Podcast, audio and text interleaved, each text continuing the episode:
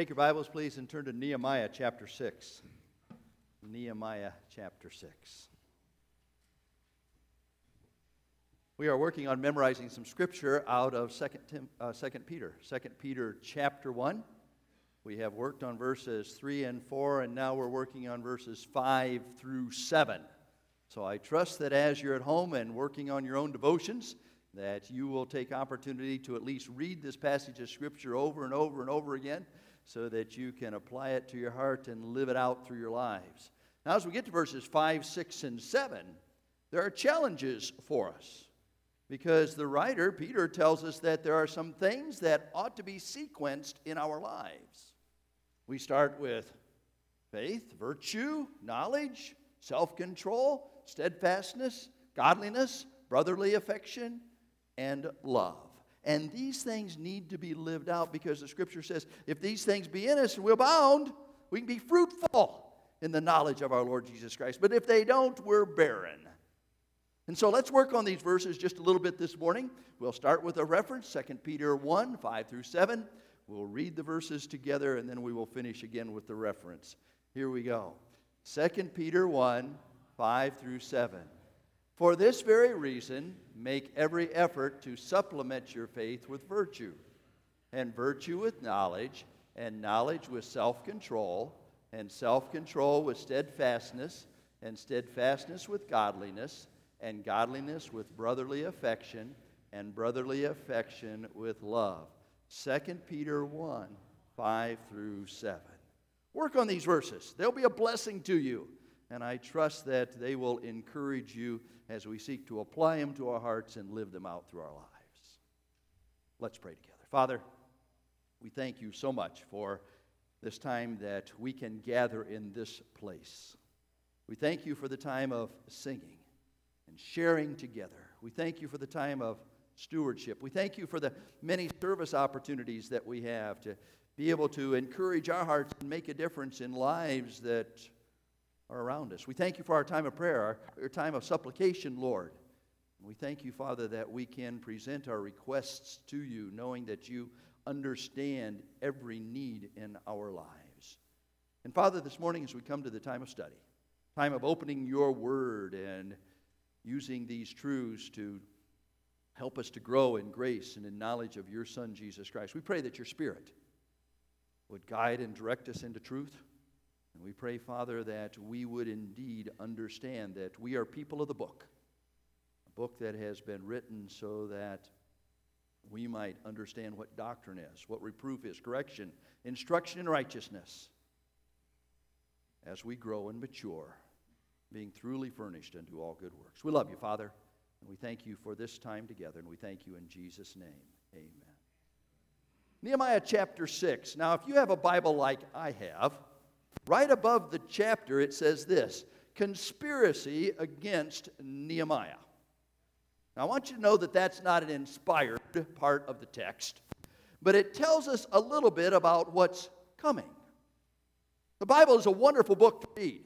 It is an exciting book to read, and it gives to us some real dynamic as we look into the lives and principles of people. Now, as I word, use the word conspiracy here, I'm not talking about something that happened in Roswell, New Mexico, where the aliens landed. I'm not talking about perhaps thinking that John F. Kennedy was killed from a grassy knoll.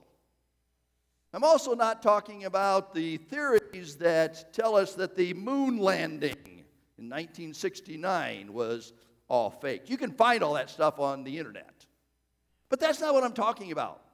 What I am talking about is a battle that takes place in our lives, that took place in the lives of a lot of God's people, that we need to be aware of so that we can come out victors. First John says, Greater is he who is in us than he is in the world. Do you believe that this morning?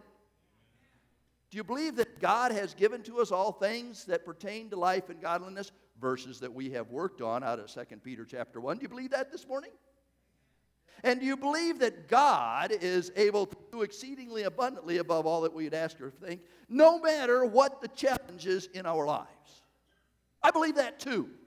And we see that evidenced in the lives of God's people, even though they are under attack. Job was under attack. You remember Satan went before God and asked permission to touch Job. And he was under attack, but he came out the victor. You'll remember that Joseph was under attack. A conspiracy of his brothers who sold him into slavery in Egypt. Daniel was under attack. Remember that? There were those who wanted him thrown into the lion's den, and yet he came out the victor. Jesus was under attack. The scribes and Pharisees wanted to destroy. him. In fact, they finally put him to death, which was God's plan all along. But he was under attack. Remember Paul? Paul was under attack and had to escape Antioch and had to escape Jerusalem because there were those who would kill him. Here in Nehemiah chapter 6, Nehemiah is under attack. And we discover that there is a real conspiracy that is taking place. And as I have tried to get another block to help us in building our lives, I'm going to very candidly call it the plot. You ever think you're plotted against? You, ever think somebody's out to get you? You ever think our culture is out to get you? You realize that Satan is a roaring lion walking about seeking whom he may devour? You understand that Satan is a liar, the father of lies? He is the prince of the power of the air, the one that works in the sons of disobedience. Folks, even in the comfort of these United States of America, we as Christians are under attack. Now, I'm convinced that one of Satan's greatest tools for us is that we're very comfortable, thank you very much. We see a lot accomplished. But until God takes us home, we still have a job to do. And we must understand what the attacks are as we recognize how to be victorious in the battle. There is indeed a conspiracy in our lives. Now, a conspiracy can be defined as an act of secretly planning to do something that is harmful or illegal. Nehemiah finds himself in the midst of a conspiracy. Nehemiah chapter 6, are you there? Verse 1. Now, when Sanballat and Tobiah and Gershom the Arab and the rest of our enemies heard that I had built the wall and there was no breach left in it, although up to this time I had not set the doors in the gates, Sanballat and Gershom sent to me, saying, Come, let us meet together at Happochurim in the plain of Ono. But they intended to do me harm.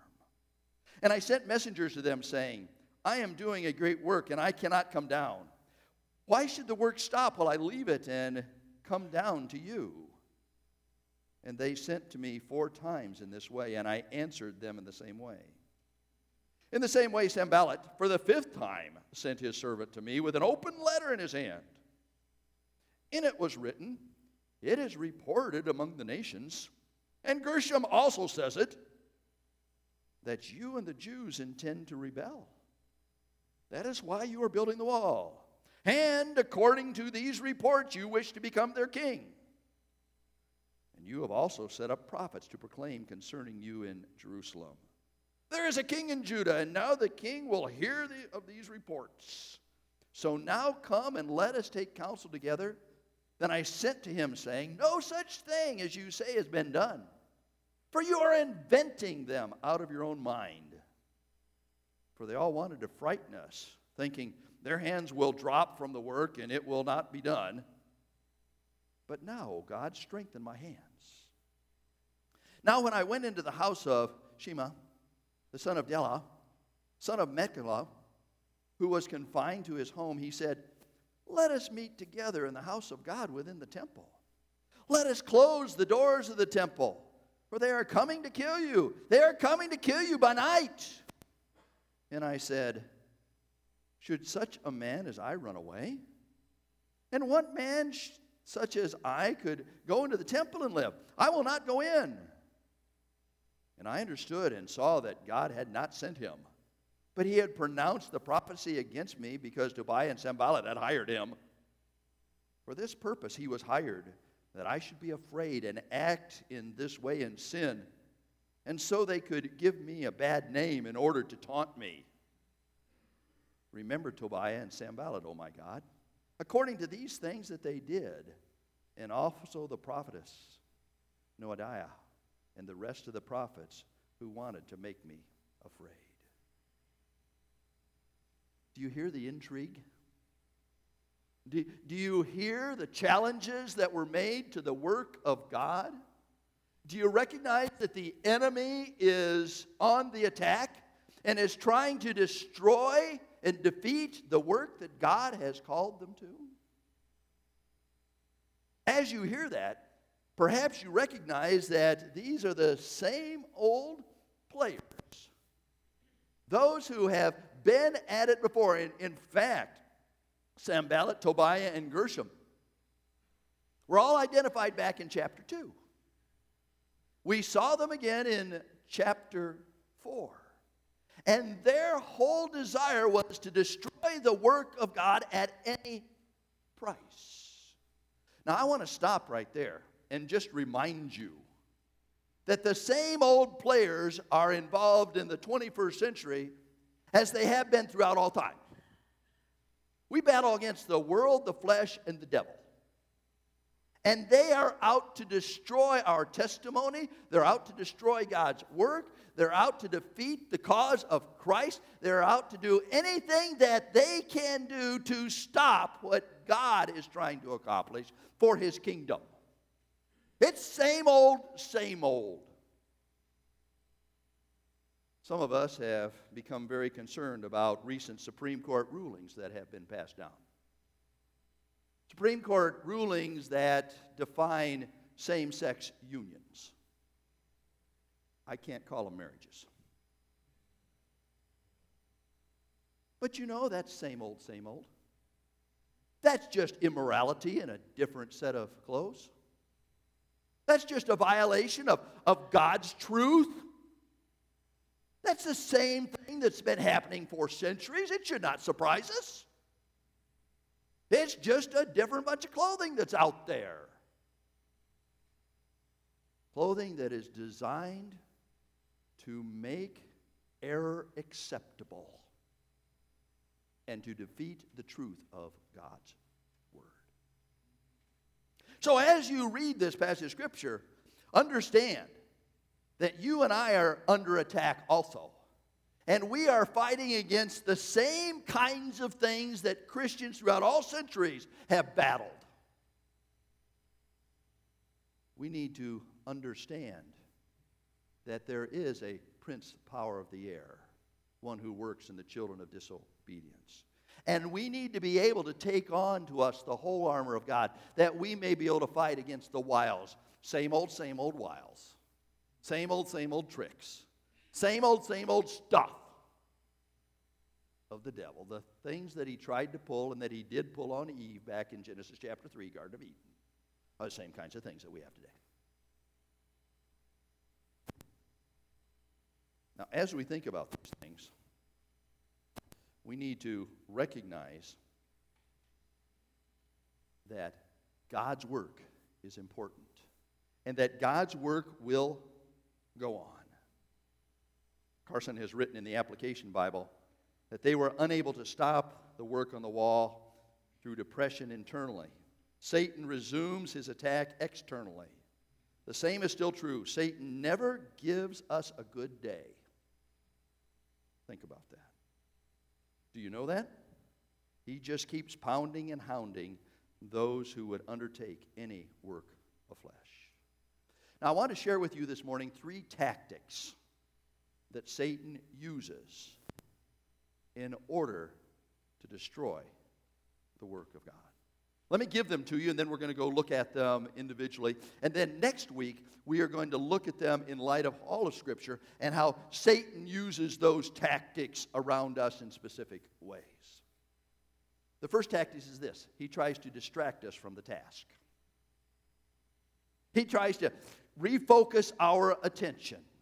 He wants to distract us from the task. He wants to distort the truth.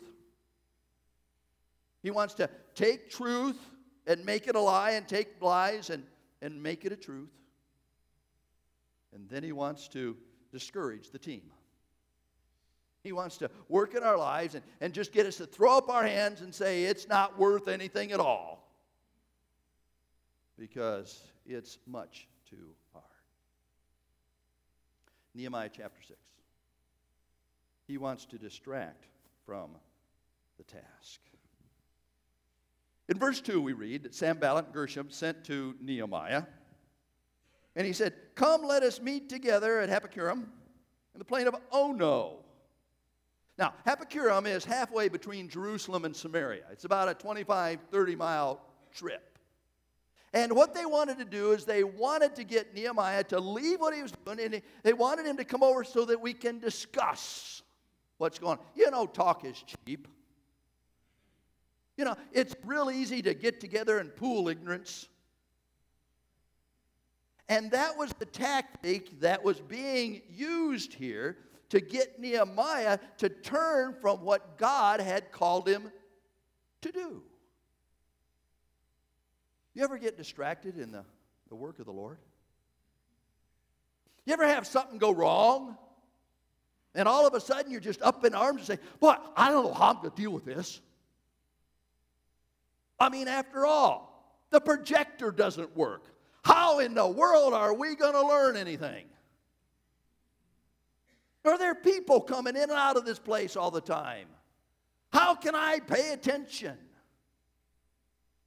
And so you get together and you talk about it. You don't solve anything, you just talk about it, and off you go. It, it happens to us, doesn't it? And that's exactly what Sanballat and Tobiah and Gershom were, were trying to do to Nehemiah.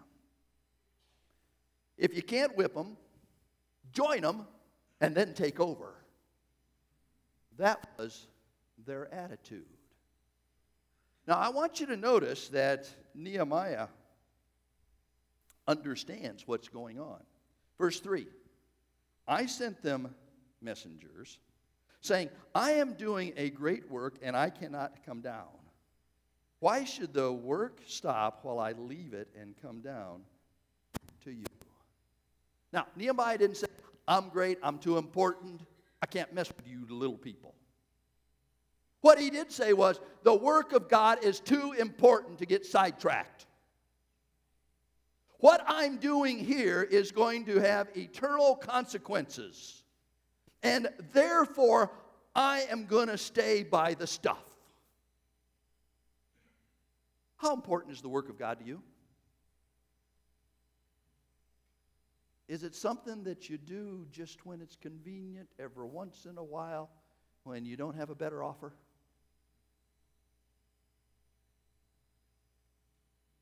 The work of God is the most important thing that will ever take place in our lives. Now, the work of God has a lot of different areas of emphasis, right? We should do the work of God in our families as we bring up our children in the nurture and admonition of the Lord. We should do the work of job, God at our jobs as we live out our testimonies so that they may see our good works and glorify our Father which is in heaven.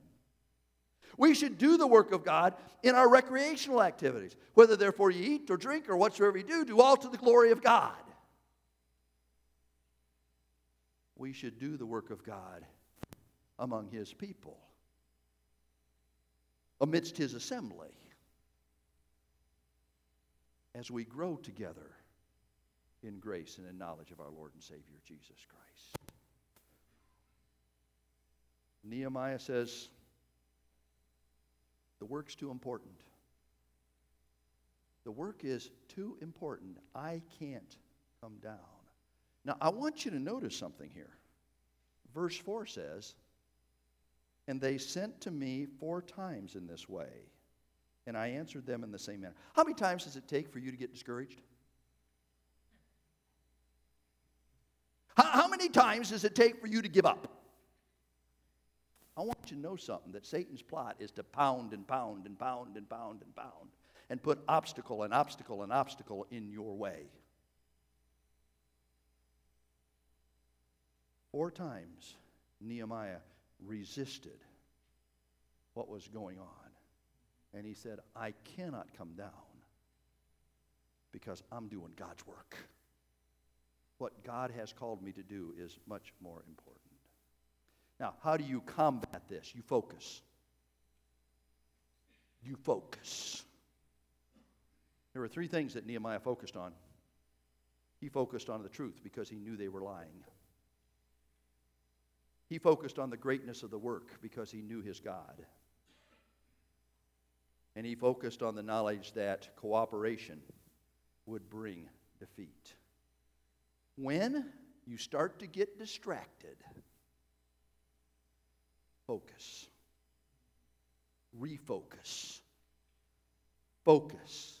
Keep the main thing the main thing. What has God called you to do? What opportunity has God given you? What venue do you have? Keep focused. Isn't that what we're told to do in Hebrews chapter 12? Wherefore, seeing we are compassed about with so great a cloud of witnesses, let us run with endurance the race that is set before us, laying aside every weight and the sin that doth so easily beset us looking unto Jesus, the author and finisher of our faith. What did he do? Who for the joy endured the cross, despising the shame, was set down at the right hand of the throne of God. Focus. Focus. Focus. Yesterday I had the privilege of being in Ann Arbor with 109,000 of my closest friends.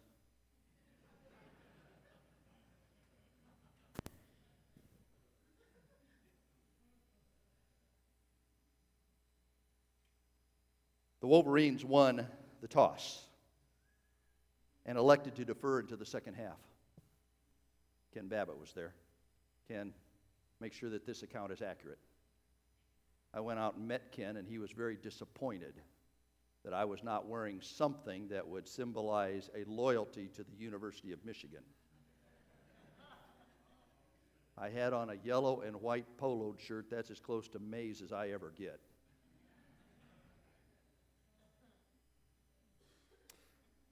Wolverines kicked off. They played the Oregon State Ducks. No, Oregon. Beavers, thank you. Oregon Ducks. Oregon State Beavers. Thank you, Ken. Kicked off. The Beavers took the kickoff and marched it down the field and scored. The second possession, the Wolverines had the ball. They threw an interception.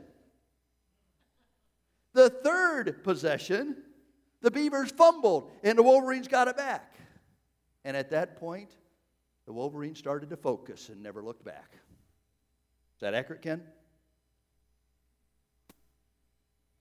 When you find your, and my son in law who was sitting next to me said, there could not have been a worse start after the Beavers scored and then intercepted pass for this first game held in Ann Arbor this year.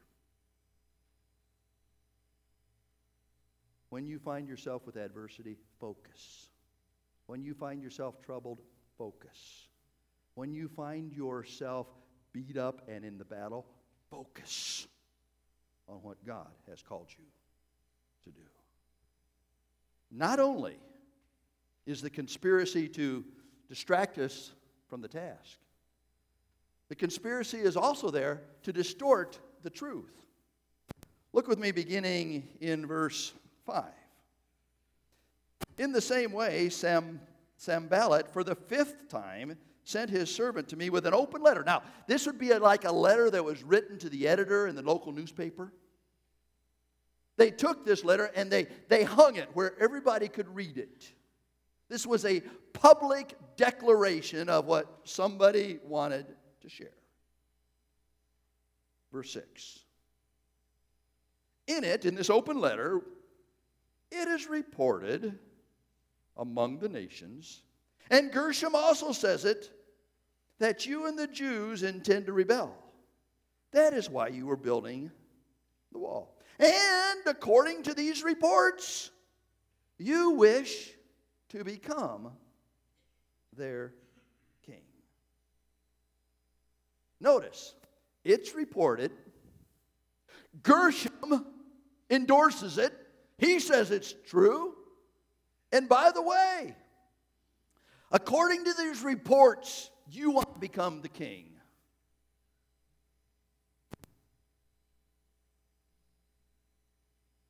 Statements like, it has been reported and they say, have caused a lot of different problems in local churches and ministries. In every organization, there are gossip mongers hovering like vultures, just waiting for tidbits of slander they can chew on, swallow, and then regurgitate. Someone has anonymously written Gossip is nothing more than news that you have to hurry and tell someone before you find out it isn't true.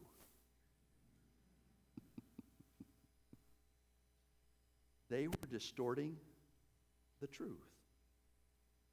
They were slandering Nehemiah and his work. You ever had anybody slander you? Speak evil of you? Put you in a position where you're no longer innocent until proven guilty. You're guilty. Because this is what's been reported, and somebody else is validating that report. And after all, we see you're building the wall. Why else would you build the wall except you want to be king? And you want to set prophets up who will be civil governors to rule over these people. You want to place yourself in a position where you can control what's going on in Jerusalem. You ever have that happen? I have. And how in the world you defeat somebody who's just spewing stuff. You defeat them by being forthright. Do you see what Nehemiah did here? Look with me at verse 8. Then I sent to him, saying, No such things as you say have been done. You are inventing them out of your mind. The only way to defeat that is to stand up for the truth. Stand up for what is right and let God be the judge. And that's exactly what Nehemiah did. I think it interesting that verse 9 says that their whole goal was to frighten them. Let me tell you something. When somebody is slandering you, speaking ill about you, it's scary. Because it's he said, she said. It's your word against them.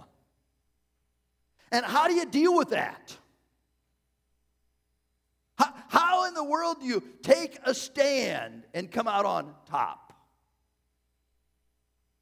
You speak the truth. And you speak the truth unapologetically. You know, it's really easy to get disorientated when you find yourself in that situation because you're getting hit from all sides and you don't, you don't know where, where they are that's firing at you. Things get closed in and things get dark. You ever get up in the night and stub your toe? Why you do that? Because it's dark. And let me tell you, when people are distorting truth about you, it's dark.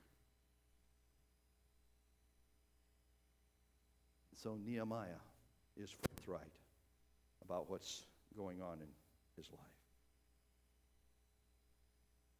And in verse 9, he prays. I think it's one of those foxhole kinds of prayers where he says, Oh God, strengthen my hands. God, help me to know what's right and to do it, regardless of consequences. I think it's important for us to understand how these are working together. We've covered two already, all right? As you look at being distracted from the task and distorted from the truth and discouraged by the team, you're going to find pretty quickly that there are three challenges there's negotiation, there's incrimination, and there's isolation. And that's how the enemy works. Let's look very quickly this, this morning about the isolation, discouraging the team. Verse 10. And when I went into the house of Shema. Now, we are not told why in the world Nehemiah went to Shema's house. We don't know. I mean, he wouldn't go out to the plains of Ono because the work was too great. But somehow he ends up at Shema's house. Now we learn a little bit more about Shema in verse 12. And I understood and saw that God had not sent him, that Shema, but he, that he had pronounced the prophecy against me because of Tobiah and Sanballat. Remember them? Because they had hired him. For this purpose he was hired, that I should be afraid and act in this way and sin, so they could give me a bad name in order to taunt me. Nehemiah goes up here, and Shema says, Nehemiah, I'm your friend. I want to do everything I can to protect you. They're out to get you, bud. The only thing that, that you can do is you can go into the house of God and stay there because it's a sanctuary. It, it's a place where they can't get, get to you, it's a place where they'll leave you alone, it, it's a place where you can live out your life and, and where you can not be afraid anymore. And what does Nehemiah say? I can't do that. Should I run away? Should I go just to protect my own self? Uh, should I put myself in, in that position where I'm no longer effective? You know, there's a time to fight.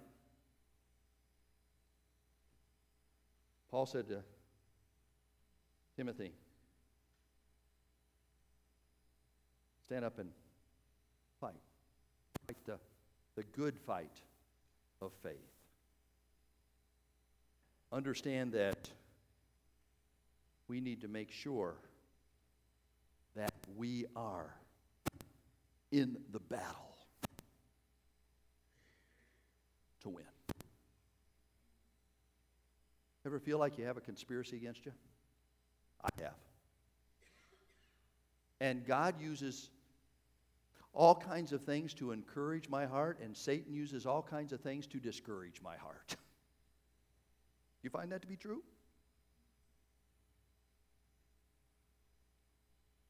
The reality is that God is greater than anything else, that His work is greater than anything else.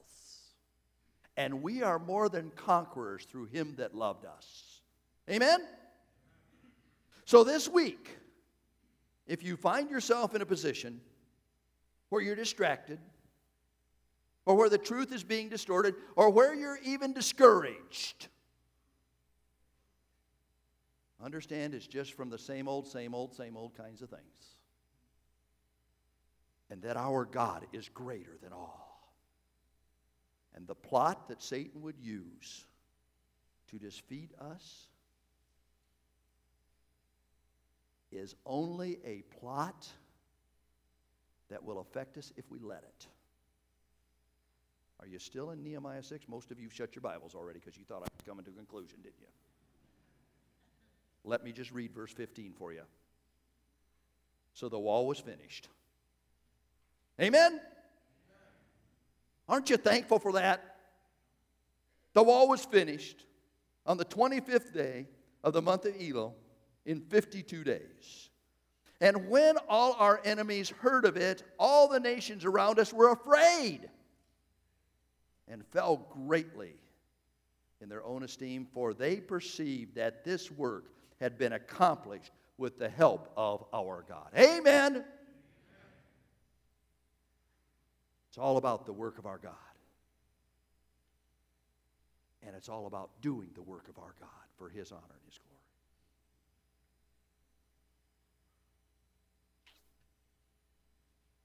When I was a kid, we used to sing a little chorus. Dave Spear, you'll remember this chorus. Are you downhearted? No, no, no. Are you down, downhearted? No, no, no. Troubles may come and troubles may go. We'll trust in Jesus, come weal or woe. Are you downhearted? And we used to whistle that little tune then. Yeah, okay, you got it. No, no, no. Let's pray together. Father, thank you for your word, truth for our lives. Help us to keep pressing on toward the mark for the prize of the high calling of God in Christ Jesus. We love you, Father, in Jesus' name. Amen.